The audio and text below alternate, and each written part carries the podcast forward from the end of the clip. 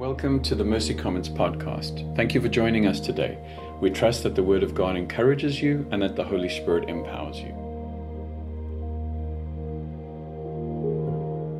Uh, my name's Nick. Uh, it is my privilege to be able to be preaching out of the Word of God this morning. Uh, Patrick did a great job last week. We have been preaching through the book of Hebrews, and last week, Patrick preached on how Jesus is a better Moses. I'm just going to go back a couple of steps so we understand the history of Israel.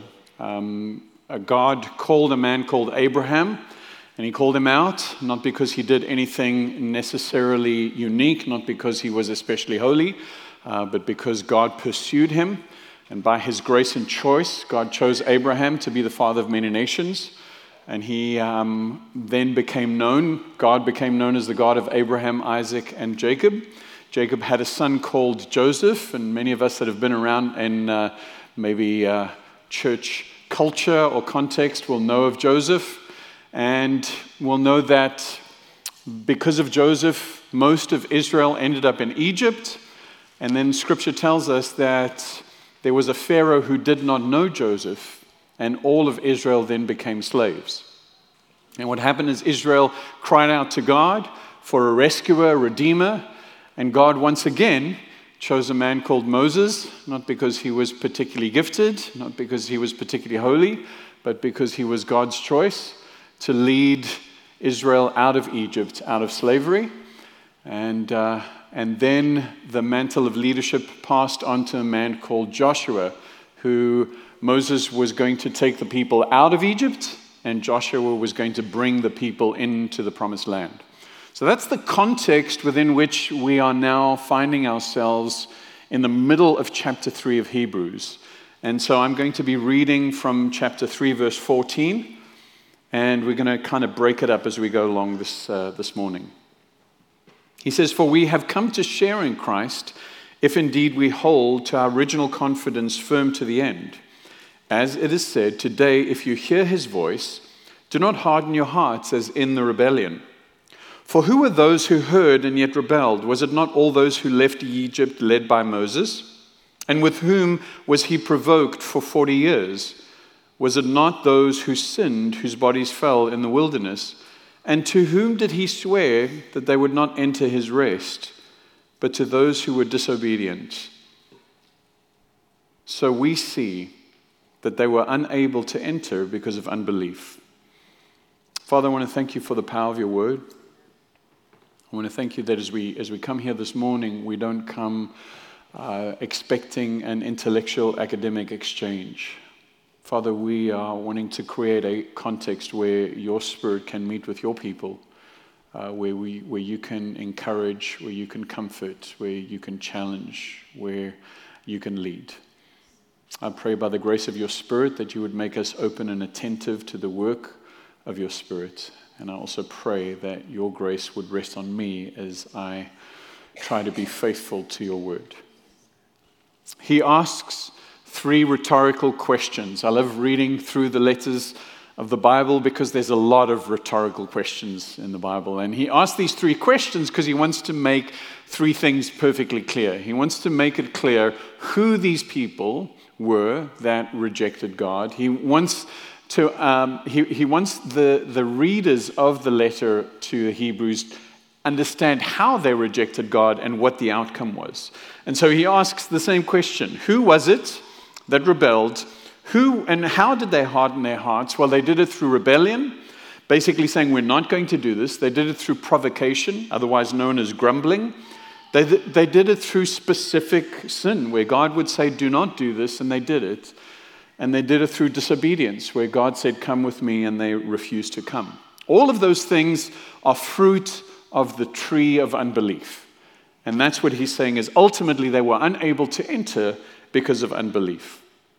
Well, the tragedy of all of this is that, is that the Israelites had tremendous evidence of God's goodness and his kindness and his character. Uh, the Israelites were people that, as I said earlier, Moses rescued out of the slavery of Egypt. Uh, the 10 plagues that God placed on the gods of Egypt. The fact that they came to the Red Sea and God parted the Red Sea so that the Israelites could cross. The fact that God gave them a pillar of fire at night to warm them and a pillar of cloud during the day to keep them safe from the sun. All of these things are things that the Israelites would have known that God is powerful, that He's able to do exactly what He said He was going to do. And yet they rebelled.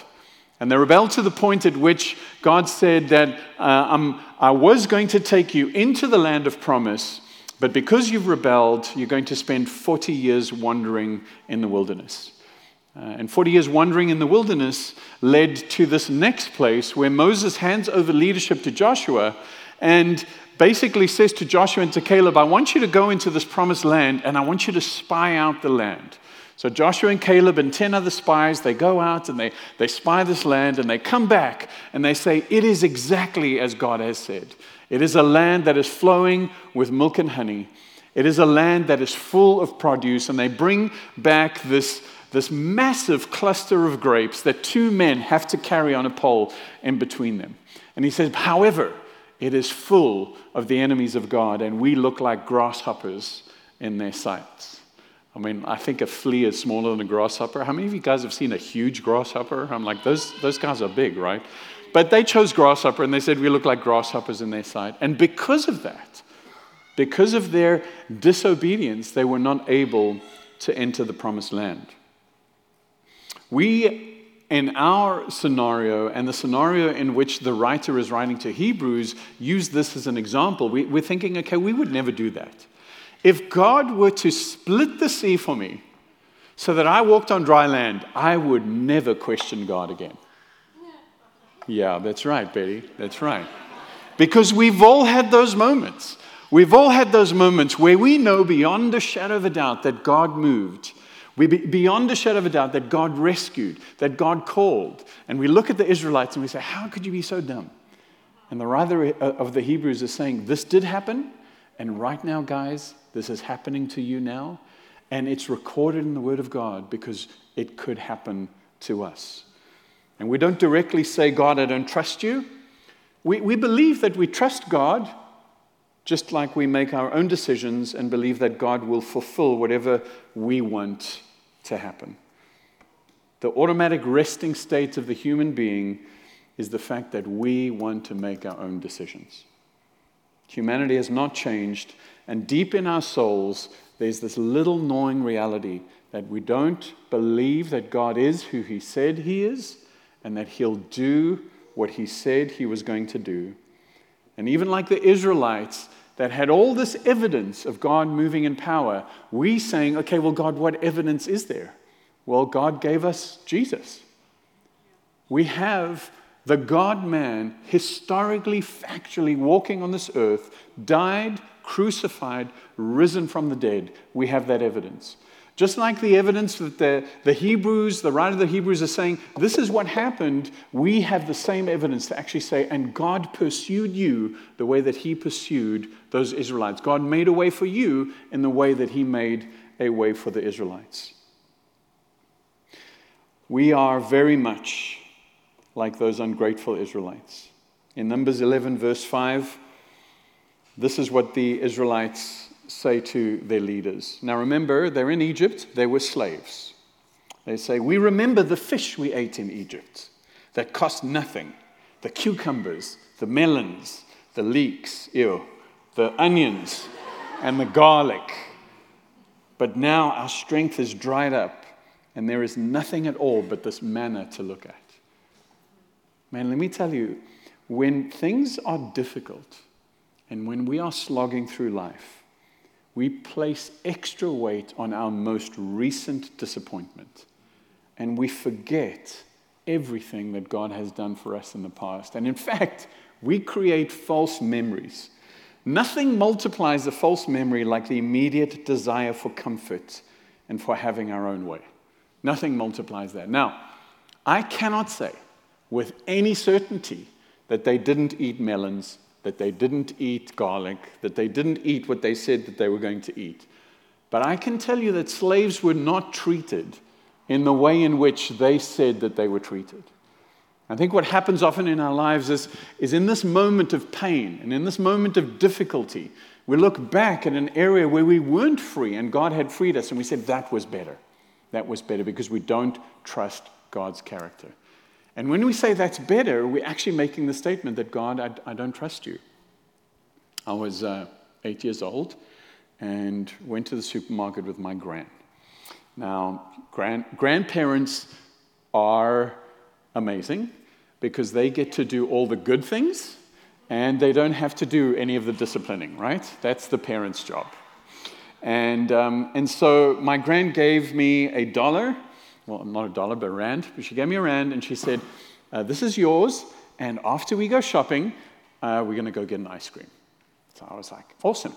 And I didn't have a place to put it. She said, Give it to me, I'll put it back in my wallet and um, for safekeeping. So we go to the cashier, and she's busy paying for the groceries, and she takes out this money. And I say to her, That's my money. of course I did, right? And she says, No, baby, that's, that's not your money. Um, no, that is the dollar that you gave me that you said was mine. You're giving it to them to buy groceries. You're a liar. Nothing changes a grandparent to a parent once you call them a liar, right? Because right there in that moment, my grandma ceased to be my grandma and she became my parent. And she said, You're embarrassing me. I said, You're taking money from me. You're stealing from me. This is not fair. What was bad about that? There's a lot of bad about that situation. I understand that. There's a lot of bad. But what was the worst thing that happened in that moment? I did not believe that she had my best interests in mind. I did not believe that she was going to do what she said she was going to do. And in fact, I believed that she was going to rip me off. And we look at that and we say, yeah, but there's a, something wrong with you. I'm not denying that necessarily. What I am saying is there are often moments in our lives where something flips and the deep resting soul that was put there by Adam and Eve suddenly we distrust everything we know to be true about God. And we say, You are trying to rip me off. And God, in His kindness, begins to reparent us. We believe that God is withholding, that He doesn't understand the, the situation that we're in, that He doesn't have all the facts, that He's not concerned or committed to my joy or my flourishing. And that's what they believed. And so the writer says, So because they acted this way, what should we do? And so he continues in chapter 4. Therefore, while the promise of entering his rest still stands, let us fear lest any of you should seem to have failed to reach it. For good news came to us just as to them. But the message they heard did not benefit them because they were not united by faith with those who listened. For we who have believed enter that rest, as he has said. I swore in my wrath that they shall not enter my rest, although his works were finished from the foundation of the world. For he has somewhere spoken of the seventh day in this way, and God rested on the seventh day from all his works. And again, in the passage, he said, They shall not enter my rest.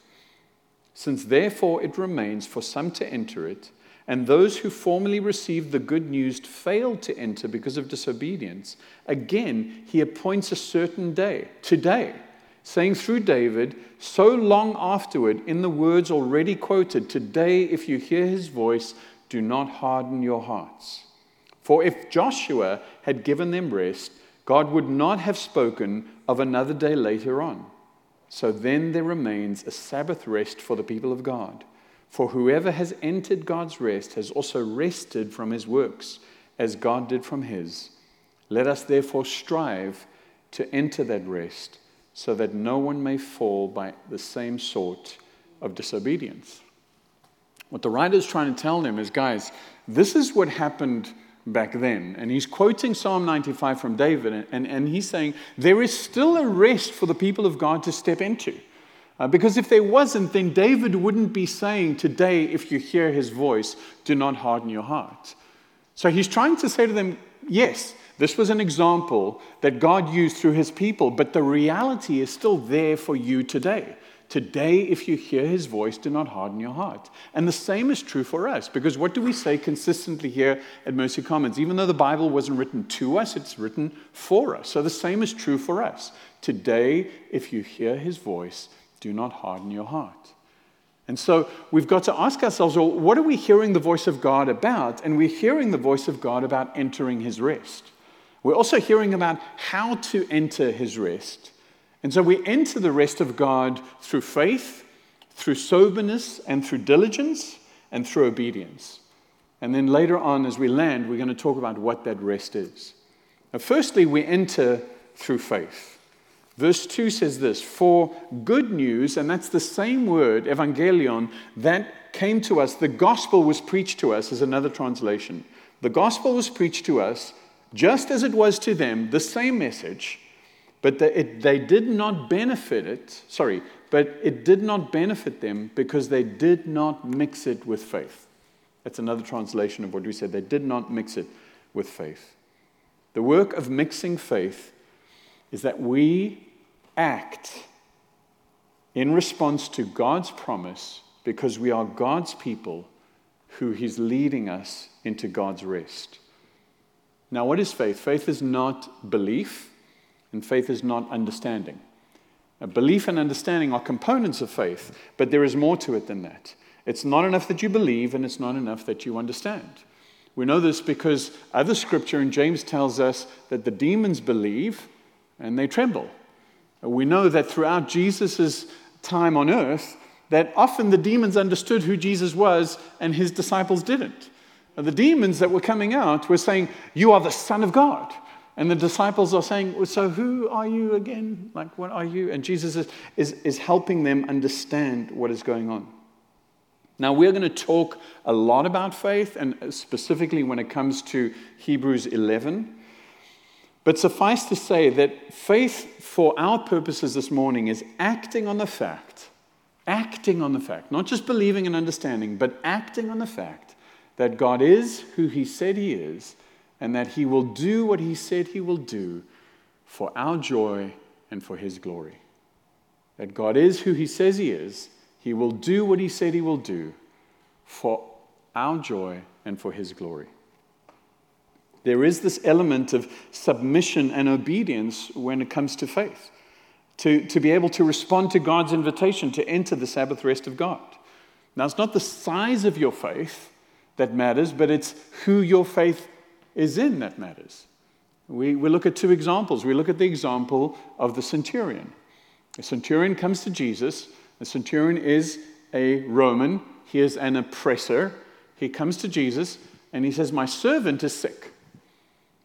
And so Jesus begins to walk with him to his servant's home, and the centurion says to him, No, no, I don't need you to come there. I'm a man under authority and I also am a man that has authority. If you just say, he'll be healed, then I know that he'll be healed. And what does Jesus say? I have not found faith like this in Israel. This Gentile oppressor exercises his faith in Jesus and, and basically says this I know who you are, and I know that you can say, that you can do what you say you're going to do. You don't even need to come to my house. And he's healed. Uh, in that same transaction, there is a woman that reaches out to touch the hem of Jesus' garment. And she is sick, she has internal bleeding, and, and she's bleeding, and she thinks to herself, we know this because ultimately there's this whole hullabaloo. I don't have time to get into this, but she's thinking, if I can just touch the hem of his garment, I know I'm going to be made well. What is she thinking in her mind? I know who this is. I know what he said he can do. I don't even need to ask him to do it. I'm just going to touch the hem of his garment. And he feels power go out from him.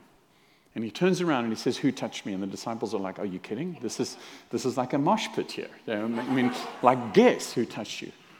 And then, and then she thinks she's going to be exposed. But he says to her, Your faith has made you well. There's the sense of saying, I know who you are. I believe that you are going to do what you said you're going to do.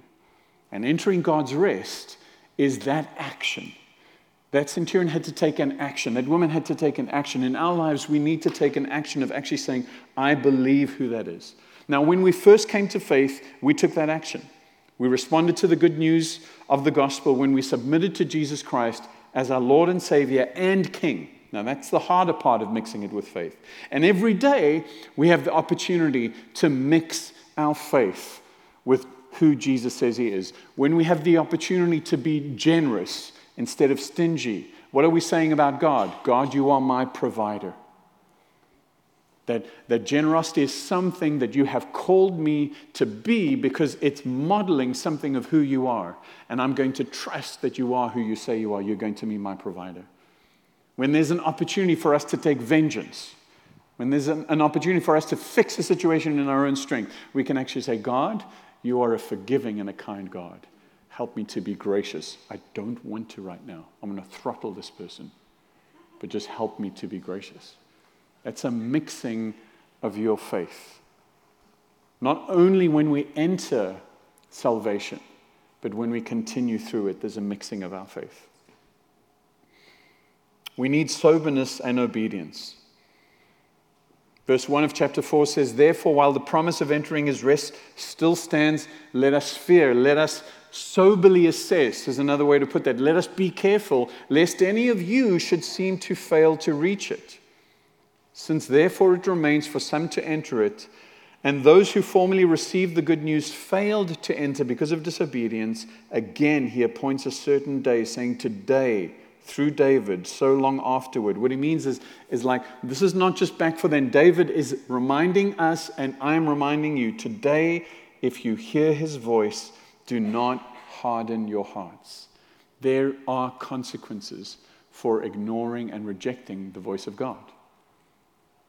There, the, the whole swath of scripture from the Old Testament through Revelation says that there are consequences for ignoring and rejecting an invitation to Sabbath rest. We cannot assume that there will be a tomorrow. We cannot assume that. Was it two, three weeks ago, Priscilla, this young woman crossing the street with children, hit by a car, dead. I'm sure her family and her children thought there would be a tomorrow.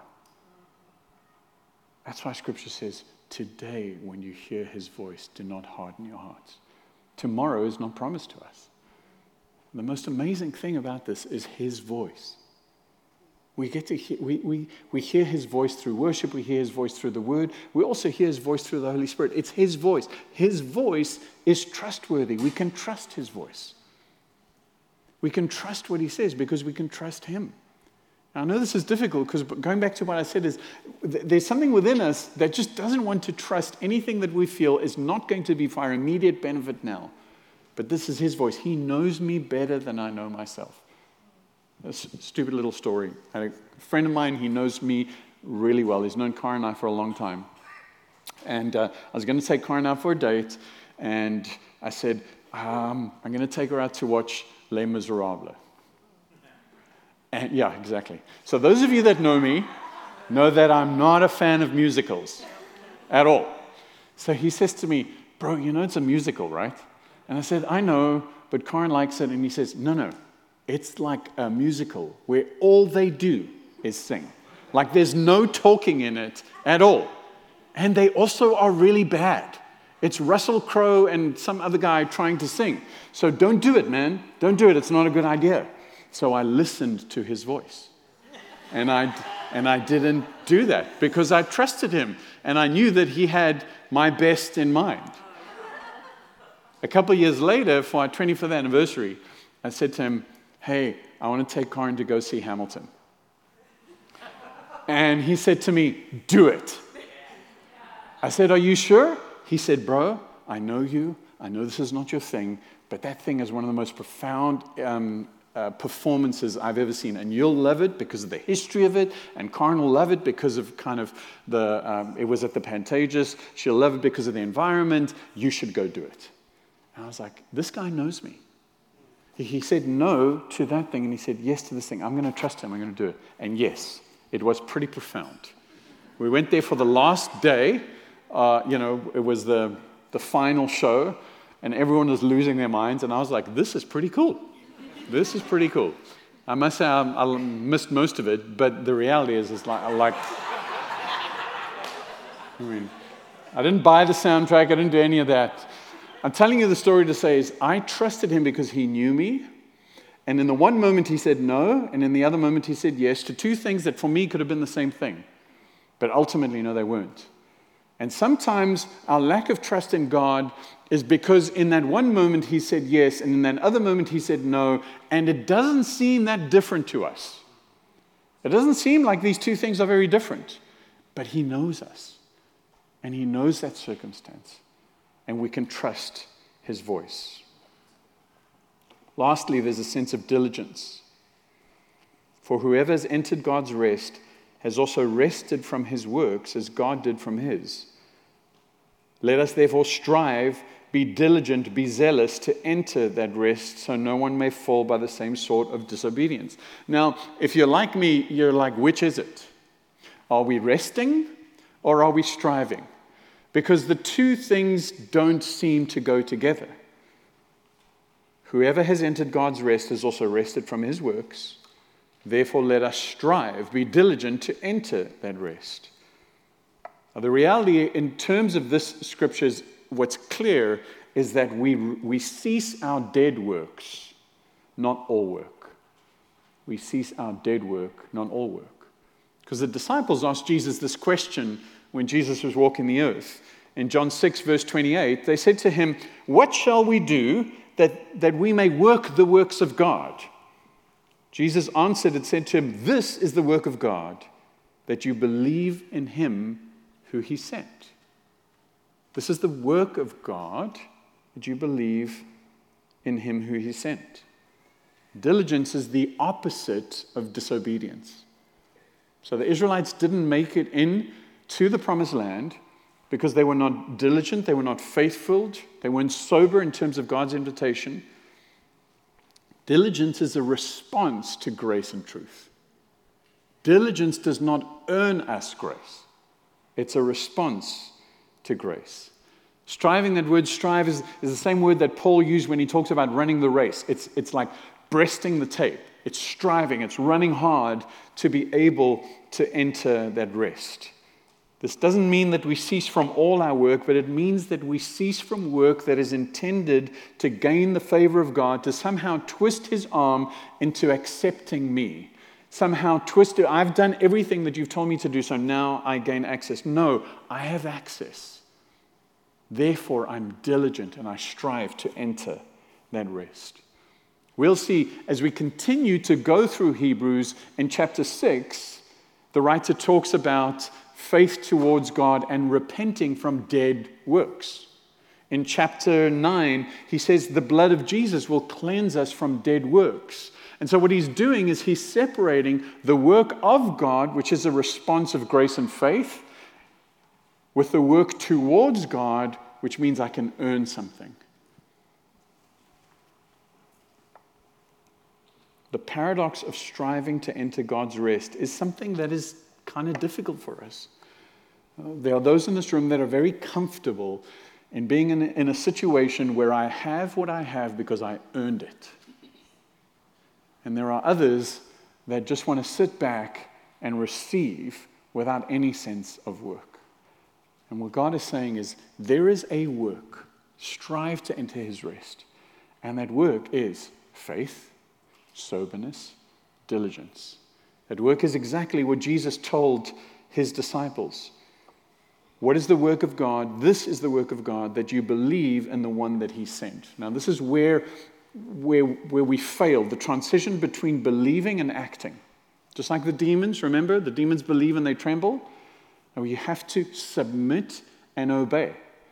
The reasons why the demons are enemies of God is because they know that he exists, they know who he is, but they won't submit themselves to his rule. That is the massive difference. And that is the work of God in this case. I know who you are. I know that you're able to do what you say you're able to do, and I'm going to submit myself to that process.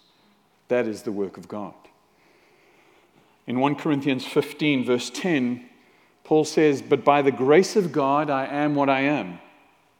And his grace towards me was not in vain. On the contrary, I worked harder than any of them, though it was not I, but the grace of God that is within me. A person that is motivated by grace is not a lazy person. A person that is motivated by grace is not an undisciplined person. A person that has understood grace and truth and sees Jesus for who he truly is, is a person that can work in response to that grace and be able to say, God, I'm choosing to submit in this area. I'm choosing to believe you. I'm choosing to follow you. I'm choosing to know that your voice, when I hear your voice, even though it sounds contrary to what I want and what I believe is best for me, I'm choosing to submit myself to that. There is work. Our work is to believe and respond. Resisting unbelief is work, it's difficult. Rejecting what the world says about who you are, about who God is, and about what ultimate joy is, is work. Reorienting our, our lifestyles in order to be able to live a countercultural life that shows something of the beauty of God is work, particularly in a culture that is squeezing us and molding us to become more like them. But we are not alone in it. As Paul says, it is not me, but it is the grace of God within me. So if, if I need to exercise faith and soberness and obedience and diligence, what am I exercising this for? What does this rest look like? Well, rest looks like provision and abundance. And so, provision, very simply, is that when the people stepped into Canaan, God provided everything that they needed. God provided food, God provided resources, uh, God rescued them from everything that they were dealing with in that moment. The tragedy of Canaan is that it was temporary. The tragedy of Canaan is that not only was it temporary, but they continued to act in the way that the previous generation acted, not believing that God would do what he said he was going to do. So God said, I've given you this land, but there is a work. My kindness, my goodness, my grace, and my power has given you this land, but there is a work that you need to fulfill, and that is the dispossessing of these nations. You're not going to do it. I'm going to do it. When Caleb and Joshua came back, they didn't say, We are like grasshoppers in their eyes, but we can do it. What did they say? They said, The Lord is able to do it. If we trust God, He's able to do it. And so God calls us into this invitation of rest. And He said, There are these things that you can attain to as you walk into this rest. What are they? Freedom from bondage. That's what they received. As they exited from Egypt, they were free from being slaves. We have received freedom from bondage. Our slavery to sin has been broken. Freedom from their enemies. God said that I will fight on your behalf the Canaanites, the Hittites, all the other Tites. The, the reality is, is that we, we still, within the context of God's rest, have enemies to fight. Those enemies are the enemies of shame. Those enemies are the enemies of guilt. They kind of rise up and they come back at us. Those enemies are also the enemy of autonomy and comfort. And we trust God that because we have new status as sons and daughters, as sons and daughters of the living God, that we are in his rest. Yes, we also trust God that when those enemies do rise up, and when shame and guilt do rise up, and when autonomy and comfort do rise up, that God is able to deal with those things as we submit to Him and say, You are who you say you are. You can do what you said you were going to do. He gives them abundant food and provision. He gives them His direct presence. He said, Now we're going to build a, a temple. In those days, that was it. Because remember, they had a tabernacle that they had to move from place to place to place. And now we are going to have a place where we can have direct presence, where we can enter the throne room of God's grace, as, as the writer of Hebrews will say later on. We can have presence of God, and, and we have that. Everything has been provided for us. We have His direct presence, a place of worship, because we are His place of worship. I mean, as we sit in this gym, we recognize that there is a holiness in this moment, not because this looks like the Sistine Chapel, but because the Spirit of God dwells within each and every one of us. And that Jesus is present in a unique way through his Holy Spirit because he's the head of the body of the gathered church. But it's also a place of abundance. In Joshua 5, verse 6, it says this For the people of Israel walked 40 years in the wilderness until all the nation, the men of war who came out of Egypt, perished because they did not obey the voice of the Lord. The Lord swore to them that they would not that he would not let them see the land that the Lord had sworn to their forefathers, a land flowing with milk and honey. There's a coffee shop called Milk and Honey. Have you guys been to it? It's pretty good, actually. Um, do you need milk for survival? Do you need honey for survival? No, this talks about joy, abundance, delight. Now God is saying, not only am I going to give you a land, but I'm going to give you a land that is flowing with milk and honey. It's a land of delight and joy and pleasure. And now there's still this connection to grace filled effort in a land that is flowing with milk and honey.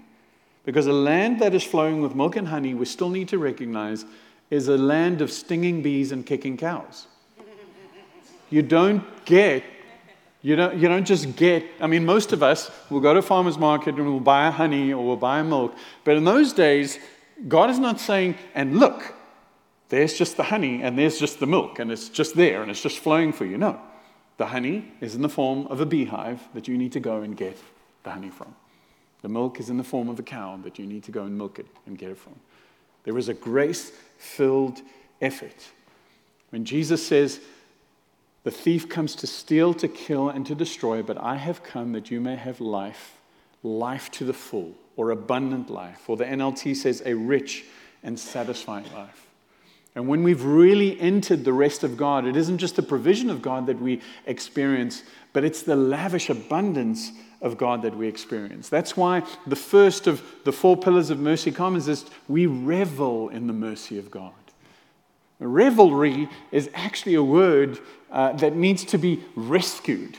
Because when we talk about revelry, it's often revelry and drunkenness and those kinds of things. No, we revel. We are passionate about what God has given us.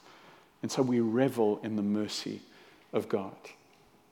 We want to model a life that is a life of peace, a life of purpose, and a life of passion.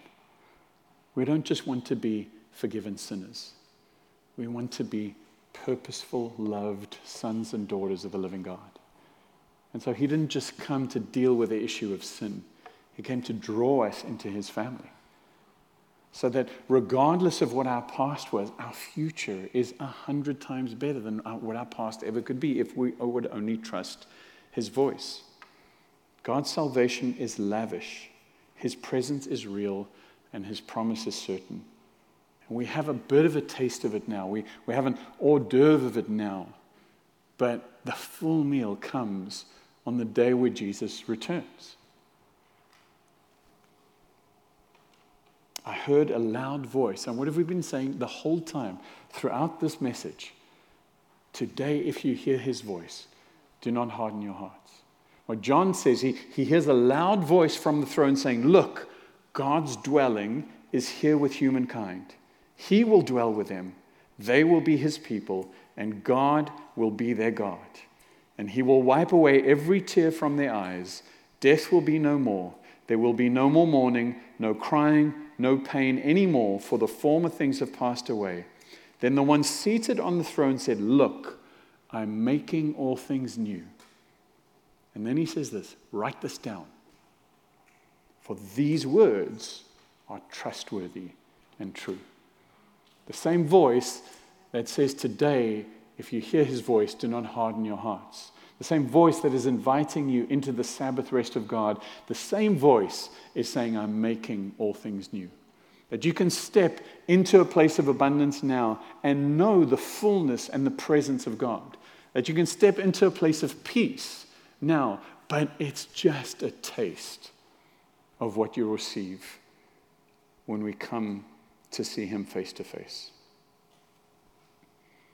St. Augustine, in his confession, says this You have made us for yourself, O Lord, and our hearts are restless until they find their rest in you.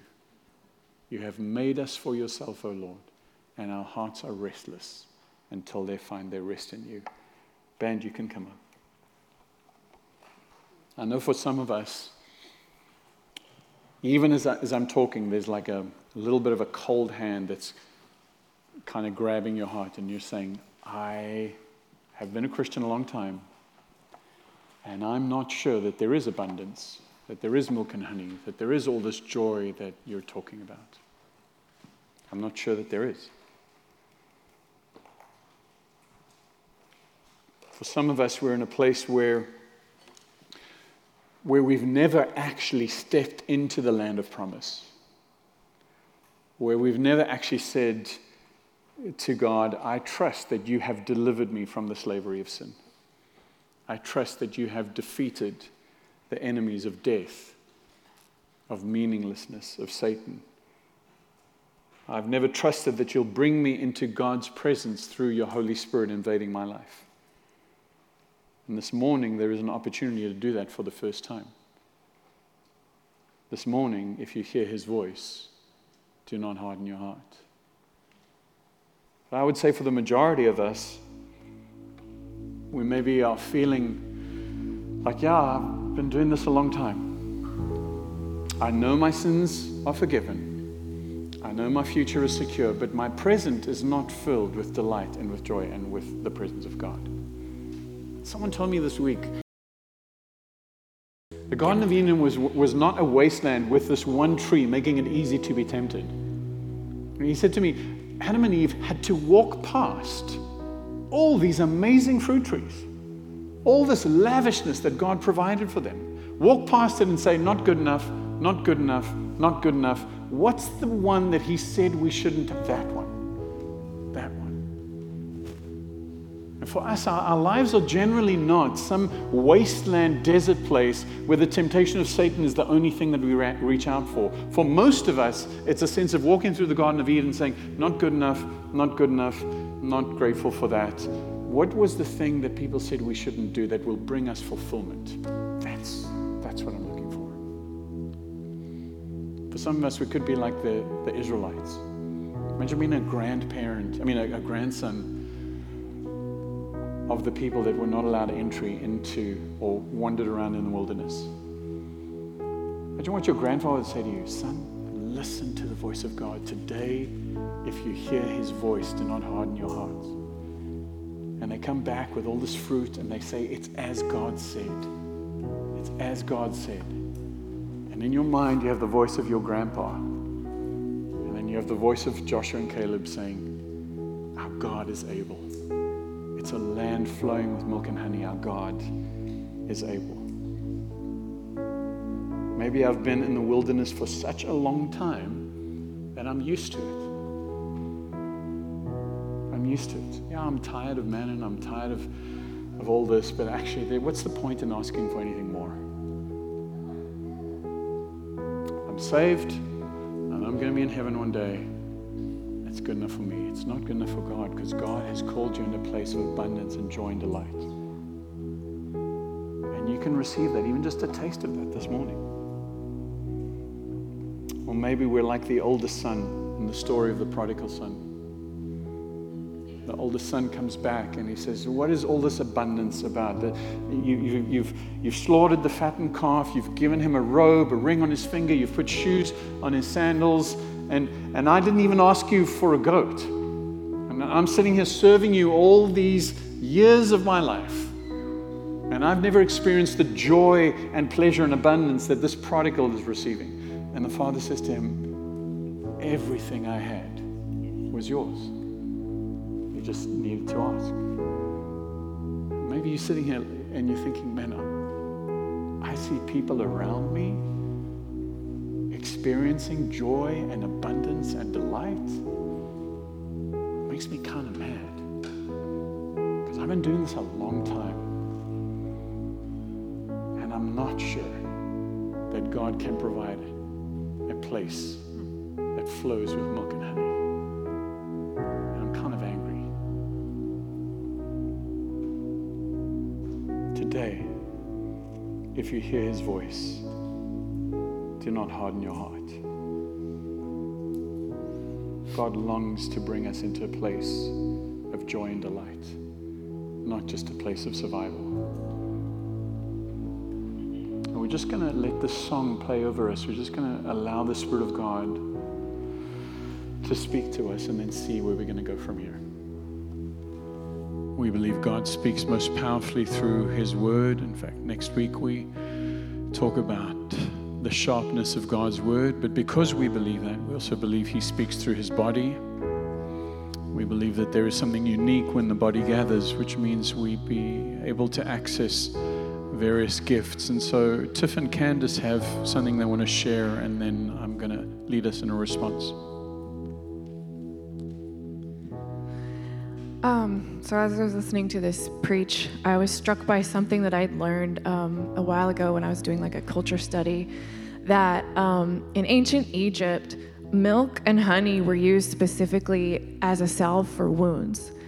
And I was just thinking about that and praying about it, and I was like struck by the idea that like Israel didn't realize or didn't acknowledge that they needed healing in the way that they viewed God even as God has done so many things for them in the past, He parted the Red Sea, um, he, he delivered them from Egypt, and they still had this broken way of understanding that He's their good Father. They had like this this messed up like attachment for psychology words. Um, they had a wound from Egypt, and they had internalized this idea that God was far off and He would not provide. And I just I was struck by this idea that like we may be operating out of a way of interacting with the world around us and interacting with God out of this defensive posture of oh he won't provide so I'm going to make sure that I'm okay without him. And not understanding that like he is leading to us a place leading to leading us to a place of abundance but also healing um, of those ways of interacting that we've adopted from the world around us from our flesh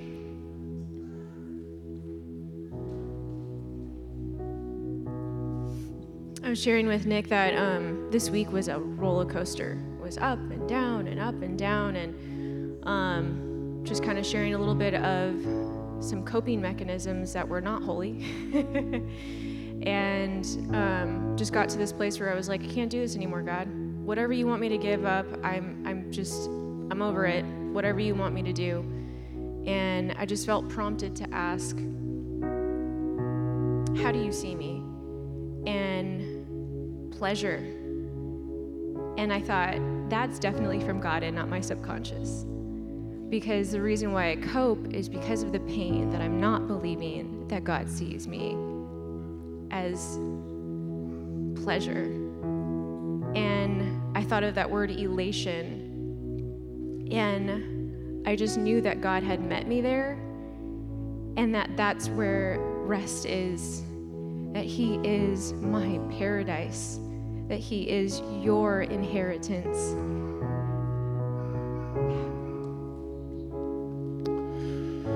It's a fresh reminder through those words that maybe this morning God wants to realign our view of who He is. His voice is faithful and true, trustworthy. He is a God that provides, He is a God that sees. He also wants to realign how we see ourselves because of who He is. Um, and Candace and Tiffany will be on my left to your right if you are connecting with any of what they're saying. I would love to have just a little more time for the Spirit to minister to you if you're in your seat. If you if you need that extra time, the band is going to sing. For the rest of us, I want to invite you to go to the table and to grab the elements that make the rest of God possible for us. Uh, his uh, broken body and his shed blood. Come back to your seat, and then we'll take communion together.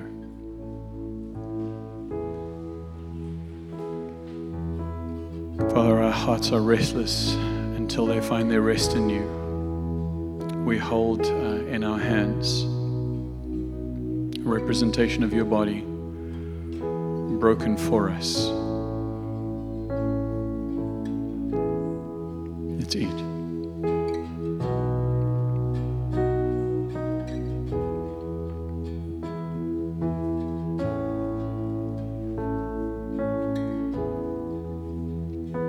We hold in our hands a representation of your blood shed for the forgiveness of our sins. Your broken body your shed blood rescued us from the slavery of sin, conquered the enemies of shame and guilt and autonomy, brought us into a promised land, a land flowing with milk and honey.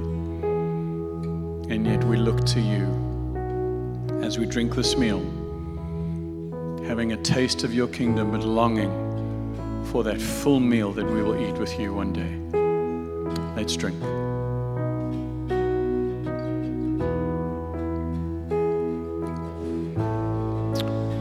Melissa has something to share in terms of maybe some people to minister to. Um, and then we're going to sing. People can receive ministry.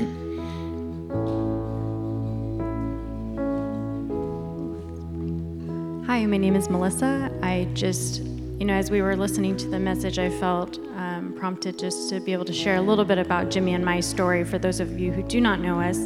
Um, a big part of what brought me and Jimmy to Mercy Commons was our almost divorce and um, going through that season and I don't something that came up was I just wonder if someone here needs to be reminded that is not only just our faith but the faith of the community around us that gets to bring us through those times of barrenness and wilderness. And when Jimmy and I didn't know if we would make it, I just remember asking God like how am I supposed to fight for my marriage? Like how do i do that when i'm when we're not talking or when we're not in a space of even communicating well? And i just was able to find a group of community that were able to come around me circle around me let me ugly cry all i needed. And they ushered me into spaces of truth that i couldn't see that i couldn't feel on my own. And if that's someone here that needs a space um, to be able to have people that you can become known to. I just want to pray over you guys too. And the fact that Jimmy and I are here, we're leading a life group, we're living a miracle right now. And if someone needs that, I also want to pray over that too. Thank you. Community is a gift because it leads us uh, together into the land of milk and honey. You are God's children set apart. You're God's temple in whom the Spirit of God dwells. Go out there, be the church, invite others into a land flowing with milk and honey.